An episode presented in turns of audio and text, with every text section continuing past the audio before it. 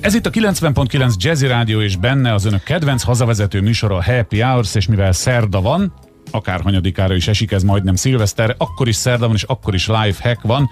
Egy héttel ezelőtt úgy köszöntem el eh, Bánhidi Brigittától, hogy remélem valami könnyed dolgot hoz, mert mi ilyenkor a rádióban az év vége előtt mindig visszafele nézünk, hogy mi volt, ami vicces volt, jó volt, mondjuk ezt a 2020-at szerintem is skippelnénk, hogyha lehetne. Csúnya külföldi kifejezés elérve átugranánk, sőt hallottam hölgyektől, hogy tulajdonképpen ez a 2020 ez nem is számít bele az életembe, tehát egy éven nyugodtan letagadhatok. Szóval, hogy akkor mivel szerencséltetsz minket december 30-án? Az a helyzet, hogy én megfogadtam a tanácsunkat, és kikapcsoltam erre a hétre, úgyhogy... Beigli mérgezés, meg ilyenek nincs? Elfelejtettem, hogy könnyűt kellett volna hoznom, ja. úgyhogy nehezet hoztam. De azért hoztam nehezet, mert azt hiszem, hogy egy olyan témával készültem, ami így a szabadságok alatt a családi ünnepekben ki tud éleződni. Na mesélj!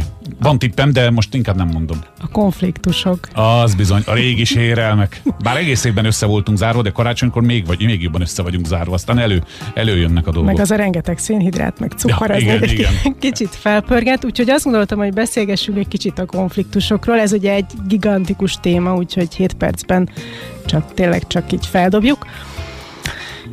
De Ismerjük ugye... a témát. Koncentráljunk a megoldásra, ha lehet, zanzásítom a beszélgetést.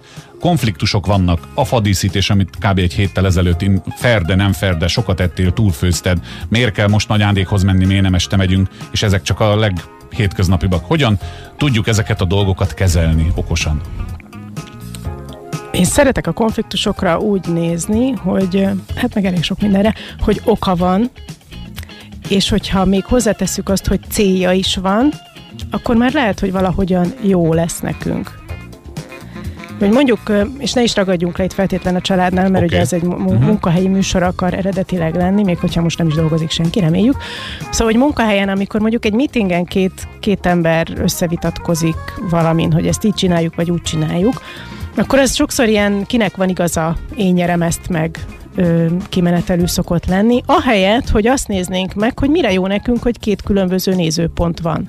És hogyan tudjuk azt használni, hogy, hogy egy másik fél máshogy látja a dolgokat, mint én. Akár a Fed karácsonyfát is, szóval, hogy uh-huh. mindenben lehet valami jó, hogy, hogy abból, hogy ő challenge az én nézőpontomat, abból, hogy ő berak egy másik véleményt, abból lehet, hogy ketten együtt valami összességében jobbat tudunk kihozni, mint hogyha csak a nyerés érdekében valamelyikünk megoldását választanánk. Akkor megnyugodtam, hogy amikor én vezető voltam, jól csináltam, mert emlékszem egy esetre, amikor nem én vitatkoztam valakivel, hanem két kollega vitatkozott, és azt gondoltam magamban, hogy lám, milyen elhivatottak, és milyen lelkesek, és milyen motiváltak, hogy beleállnak. Nem személyes volt, szakmai dologról volt nem arról volt hogy magas vagy kövér, alacsony, vagy milyen a szemed, és mindenki igaz, a saját álláspontja mellett állt ki értelemszerűen, de jó volt látni azt, hogy ennyire lázba tudta őket hozni egy rádiós téma. Ez egyébként jó volt.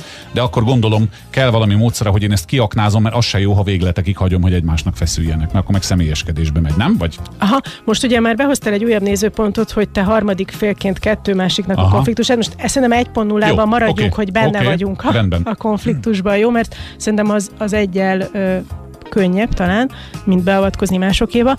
Szóval, hogy, hogy igen, ez nekem nagyon tetszik, amit mondasz, ezt én valahogy úgy fordítanám le, hogy ha, ha egyetértenénk, akkor minek vagyunk mind a ketten. Szóval, hogy, hogy, az, hogy valami pluszt behoz az, hogy a másik máshogy látja. És amit én szoktam tanácsolni, bizonyos embereknek, akiknél hallom, hogy, hogy miből fakadnak a konfliktusok, tehát hogy ahogyan beszélsz, az már önmagában hordozza a konfliktust, ez pedig a, nagyon sokszor az igen, de igen. Ismerős. Oké, okay, és nem mondtad, hogy de. Nem, majd nem. Láttam. Szóval, hogy, hogy sokszor abból fakad a konfliktus, vagy azzal adunk olajat a tűzre, hogy azt mondjuk, hogy igen, igazad van, de én inkább úgy látom, hogy.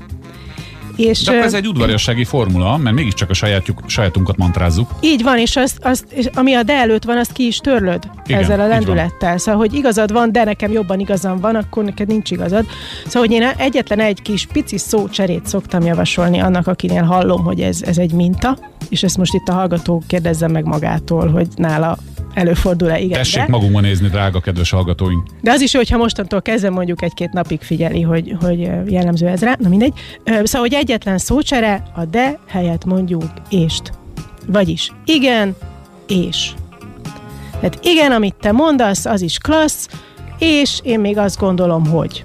És pontosan ugyanazt mondjuk el az és után, amit a de után mondtunk volna. Tehát a véleményünket sehogy sem kell De megváltoztatni. az és tovább viszi. Kössük össze. Mhm. Így van. Kössük össze a kettőt. Az és az olyan, mint egy híd lenne a, a két álláspont között, hogy van, nézzük meg, hogy valahogy össze lehet-e kötni. Milyen egyszerű, ha ahelyett, hogy igen, de én azt mondom, azt hogy igen, és én azt tenném még hozzá, hogy. Így van. És Hogy mindjárt milyen konstruktívak voltunk, mint állat. Ebbe bele, beleköthetek? Légy szíves, persze. Azt mondtad, hogy azt tenném még hozzá, hogy egyetlen egy dologba akarok belekötni a feltételes módba. Aha. Ne vedd el magadtól az erőt, meg Mhm. a jogot, meg az esélyt. Igen, és azt teszem még hozzá, hogy. Ugye ez a feltételes Világos. módozás is egy ilyen udvariassági Ez izé, az egyértelműen, nincs rá igen. szükség. Szóval nem kell saját magunkat gyengíteni, pláne egy, mondjuk, ha a másik ember egy igen, de akkor úgyis majd bele, belénk száll, hogyha ha szeretne. Jó, megadom. Jó, szóval igen, ennyi, hogy igen, és azt teszem hozzá, hogy bőven elég. Igen, és az én véleményem az, hogy igen, és én máshogy látom. Még ezt is mondhatjuk.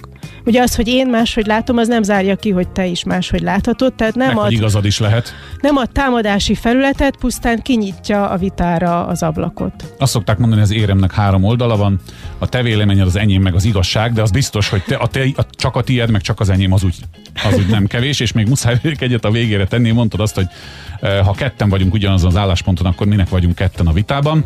E, mivel egy napra vagyunk szilvesztertől, egy, e, egy ilyen Murphy internetes graffitit kell idehoznom, ami úgy hangzik a magánéletről, szól, hogy egy kapcsolatban egy férfi nyugodtan elfelejtheti az összes hibáját. Elvégre minek emlékezzenek ketten ugyanarra?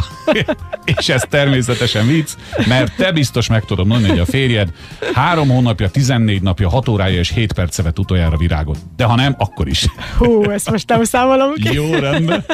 Jó van. Csak elbohockodtuk itt a végét, de hát legyen legalább ilyen vidám évünk jövőre, mint amilyen nemnek nem sikerült ez a 2020, de ez a kis lifehack sikerült. Brigitta, köszönöm szépen. Ha túlélted a karácsonyt sikeresen, és a gyomrod is egyben van, meg a keringésed, akkor reméljük, hogy a szilvesztert is, és hát egy hét múlva immáron az új esztendőbe hasítunk bele. Boldog új évet! Alig várom. Boldog új évet nektek is.